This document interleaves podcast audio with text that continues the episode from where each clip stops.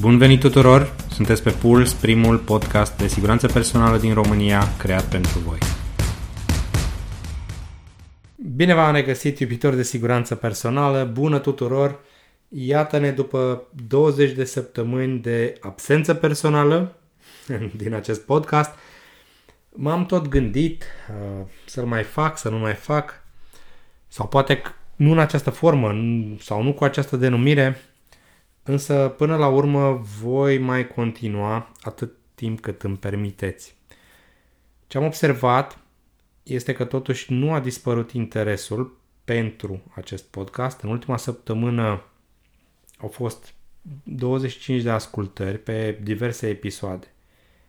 Dar, cum ziceam la începuturile podcastului, nu e un interes major, nu e un interes dedicat pe subiect, e doar timpul pe care orice ascultător îl investește și pe care eu îl respect, de aceea nu vreau să îl piardă.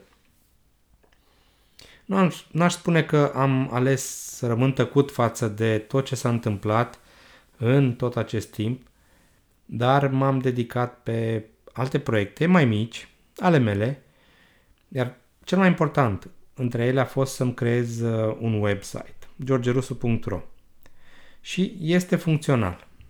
Este într-adevăr încă simplu, nu l-am sofisticat. E un început, e un spațiu în care îmi doresc să promovez mai mult informația, de fapt să o diversific prin conținutul publicat. Și anume prin blog, adică publicarea de articole scrise scurte despre siguranță, despre dezvoltare personală, articole video, link-uri către canalul meu de YouTube și audio, fie că e vorba de acest podcast sau orice alte idei pe care le voi avea sau le pot avea legate de podcast. Idei am și am folosit acest timp pentru a mi le genera, pentru a mi le așeza. Urmează să le pun în scenă, nu? Voi vedea ce leverage vor avea aceste forme de prezentare a cunoștințelor mele către voi. În același timp, exploatez cât pot de mult și rețeaua profesională LinkedIn prin contul pe care l-am aici. Ce drept pe LinkedIn partajez informații preluate din alte surse, dar pe care le consider utile sau relevante pentru grupul meu de conexiuni. E drept, nu sunt creația mea, dar faptul că le promovez poate fi considerat că sunt de acord cu și, evident, susțin acel conținut. Bun, deci ce e mai bun abia acum urmează. Dar, în acest podcast, PULS, siguranța personală, la ultimul episod pe care l-am publicat, și anume octombrie 22, anul trecut, România era în plină ascensiune a pandemiei de COVID-19, era în valul al 4-lea, așa cum a fost considerat atunci. Oricum, o situație mult mai mică decât tsunamiul din această iarnă, în care am ajuns la foarte multe cazuri. În toată această perioadă s-au întâmplat destule și nu numai pandemie. Cel puțin de 2 săptămâni Rusia insistă să elibereze Ucraina de naziști și să o dezarmeze. NATO și-a activat forța de răspuns. Prețul la pompă, la benzinării crește și românii fac stocuri. Românii fac stocuri și de iodură de potasiu. Îmi ridic o întrebare, mai avem nevoie și de iarbă? Vorba maestrului George Nicolescu.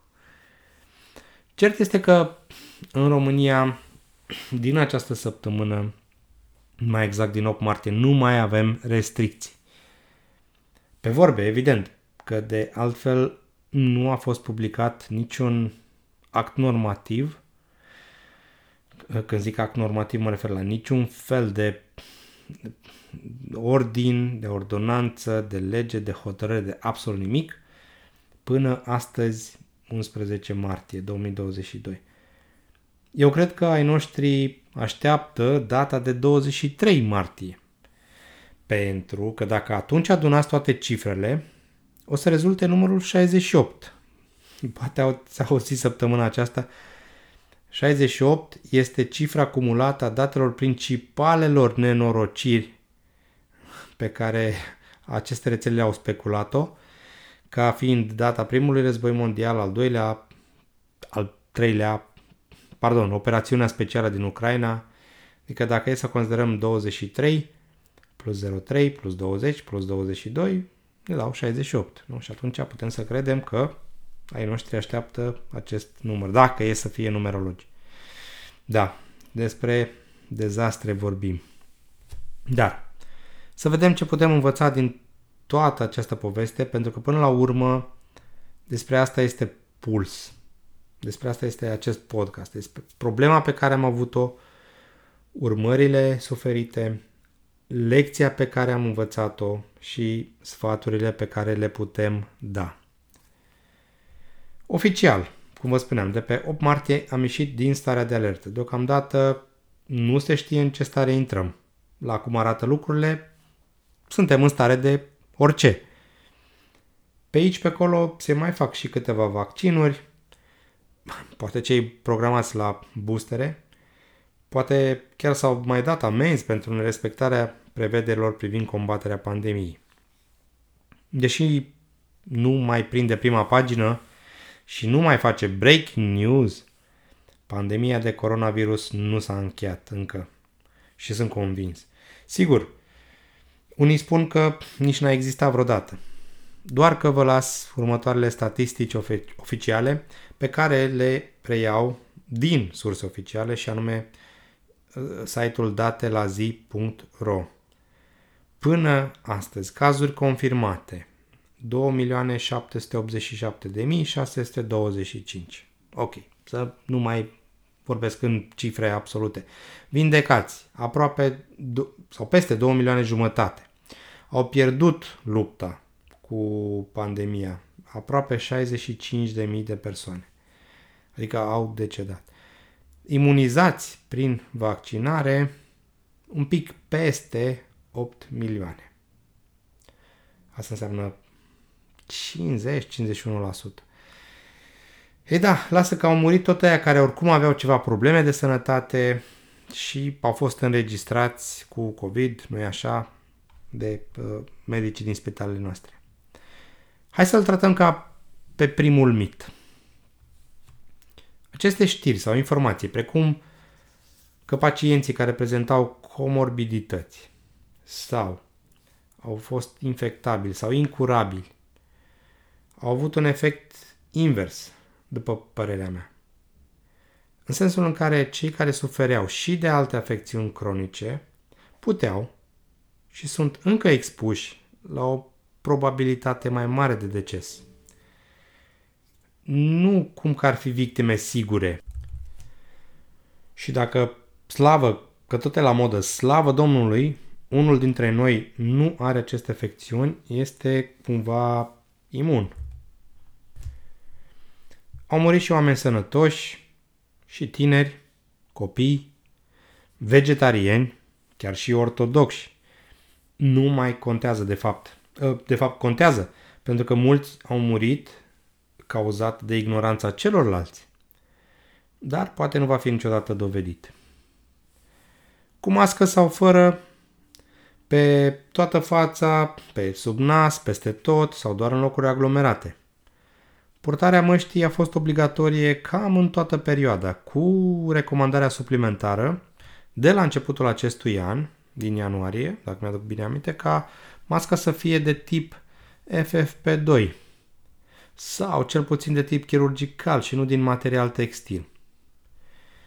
Eu cred că ai noștri guvernanți au văzut-o venind și a venit avalanșa, astfel că în februarie aveam 40.000 de cazuri într-o zi. Drept e că mai ușor, mai suportabil, cum ar fi o zi de ploaie atunci când ești în concediu la mare. Trece și asta, dar na, a fost poate chiar binevenit. A ajutat oare masca la prevenirea răspândirii? Cert este că nici nu a încurcat. Pentru mulți a fost de ajutor, chiar fără să-și fi dat seama, iar pentru alți foarte mulți a prelungit data la care s-ar fi îmbolnăvit. Cu siguranță că a ajutat sistemul medical să nu crape în perioada de vârf a cazurilor.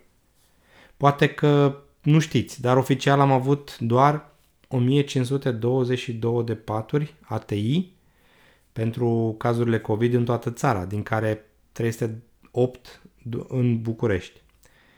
Iași, județ, cel mai populat județ al țării, aproape 1 milion de locuitori, a avut doar 77 de paturi. Și Prahova, al doilea județ al țării ca și populație, aproape 800.000 de locuitori, doar 26 de paturi. În aceste condiții, cred că ar fi trebuit să avem masca drept breloc la chei, că o purtăm tot timpul. Guvernul insistă să o purtăm în continuare, chiar dacă nu mai e obligatorie, încă ajută. Asta e și părerea mea, corect. Sigur nu încurcă, dar mai ales că încă e rece afară și putem inspira aer cald și nu ne trage curentul la măsele, cred că ajută și mai mult. Scăpăm de două probleme. Accesul în unitățile neesențiale, magazine non-alimentare, de exemplu, pe baza unui certificat verde. Factorul limitant în acest caz nu cred că a fost metoda sau măsura de protecție individuală, cât accesul lui la tehnologie. În câteva situații am fost martor la cazuri în care persoanele care doreau acces în aceste spații aveau certificat de vaccinare, dar nu aveau certificatul EU, acel certificat verde. O porcărie, dar să nu menționez Schwarz Group, care a profitat maxim doar pentru că are unități independente de mall-uri sau, alte centre comerciale.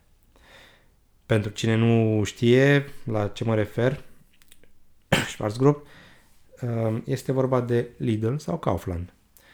Scuze, mi-a venit o tuse seacă. Testele de salivă pentru copii. Păi nu știm noi să scuipăm unii în alții. Cred că din acest motiv au fost și aprobate în România. În alte țări, probabil erau testate cu roșii sau portocale. Cu ce aruncă unii în alții. Un eșec total, din punctul meu de vedere. Aceste teste nu doar pentru că au o credibilitate scăzută, dar trebuie sau trebuia să fie efectuate de aceiași părinți care, evident, nu utilizau mască sau forțau intrarea în acele spații non-vitale. Au venit și târziu și inutil. Sunt cam ăștile acum la reducere, poate o mai fi vreun fraier să le cumpere. Iar în ultimul rând vaccinarea, probabil că cel mai eficace mecanism de imunizare. Gratis. Dar știm noi că tot ce e gratis nu poate fi bun. Sau, altfel spus, nimic nu e mai scump decât ce primești gratis. Da, oculta, interese, microcipare. Uite, de asta am ajuns să vorbesc astăzi în podcast. Mi-am făcut și al treilea update la chip, undeva prin noiembrie anul trecut. Dar cine sunt eu să judec? Până la urmă, în fiecare pasăre pe limba ei piere. Tot folclorul ne învață. Ce am învățat totuși? Oamenii s-au dovedit adaptabili. În martie 2020 erau peste 100 de țări care se aflau într-un lockdown, într-o blocare totală sau parțială, iar după 2 ani viața continuă încă. Evident, într-o stare modificată, există interpretări despre cum arată noua normalitate, pe reguli post-pandemie pe care să le urmăm. Cert este că anumite comportamente se vor menține, create în timpul pandemiei și se vor menține, cum ar fi cumpărăturile online accelerate sau modul de lucru hibrid sau de la distanță. Chiar dacă noua normalitate este probabil mai normală decât se sugerează. O altă lecție, sănătatea mentală este la fel de importantă ca și sănătatea fizică. Trecând printr-o criză globală de sănătate publică, a fost dezvăluită o alta, provocări de sănătate mentală, poate pentru prima dată. Niveluri raportate de anxietate sunt foarte ridicate, sunt mai ridicate ca niciodată. Și poate nu e o surpriză, femeile fiind cele mai puternic afectate.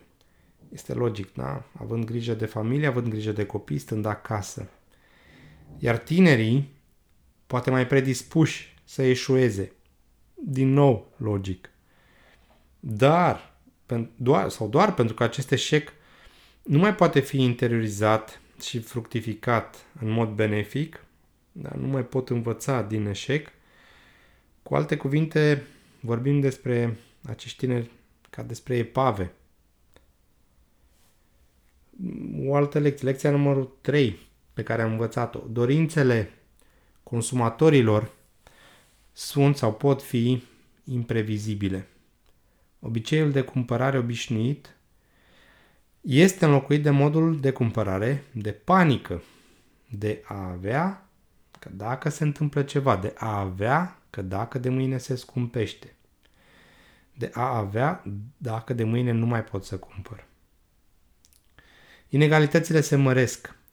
Pandemia, în loc să șteargă probleme vechi, a adăugat altele noi și a sporit, a exacerbat inegalitățile existente în funcție de vârstă, de gen, de etnie, de geografie. Există sondaje care indică faptul că oamenii cred că pandemia a fost mai gravă pentru persoanele în vârstă decât pentru persoane mai tinere, iar cercetările arată că povara îngrijirii copiilor cade asupra femeilor în mod disproporționat, lărgind, în consecință, alte aspecte ale decalajului de gen. Scenariul planeta goală poate fi acum mai probabil. Pandemia a modificat rata natalității, dar nu cu așteptările unui boom. În schimb, incertitudinea care se profilează i-a făcut pe mulți să întârzie să aibă copii, în acest mod accelerând declinul populației. Iar menținerea încrederii publicului este din ce în ce mai dificilă. Evident, poate că medicii au devenit cea mai de încredere profesie în acest timp. Poate că oamenii de știință au ocupat aceeași poziție sau poate că sunt pe locul 2. Dar politicienii rămân însă în partea de jos a clasamentului în ceea ce privește încrederea publicului. În timpul pandemiei, guvernele, orice guvern din Europa, din lume, au avut o provocare specială, deoarece a trebuit să iau rapid decizii care au trebuit să afecteze mii de vieți sau mijloace de trai, cu orice limitări sau cu orice timp de schimbare. Însă capacitatea de a stabili reguli noi necesită încrederea publicului. Și evident că acest lucru, cel puțin în România, s-a diminuat pe parcursul acestei crize.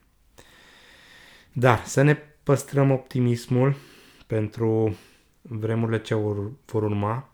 Acesta este doar un rezumat a ceea ce cred eu că ne lasă pandemia ca moștenire.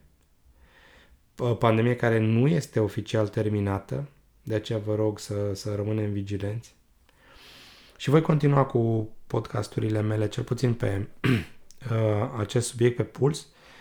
Vă puteți abona pentru a asculta și celelalte episoade pe orice canal, pe SoundCloud, Spotify, Apple Podcast sau Google Podcast. Puteți da share oricăror persoane care credeți că le poate folosi. Iar până data viitoare, să ne auzim cu bine, să rămânem în siguranță. Numai bine!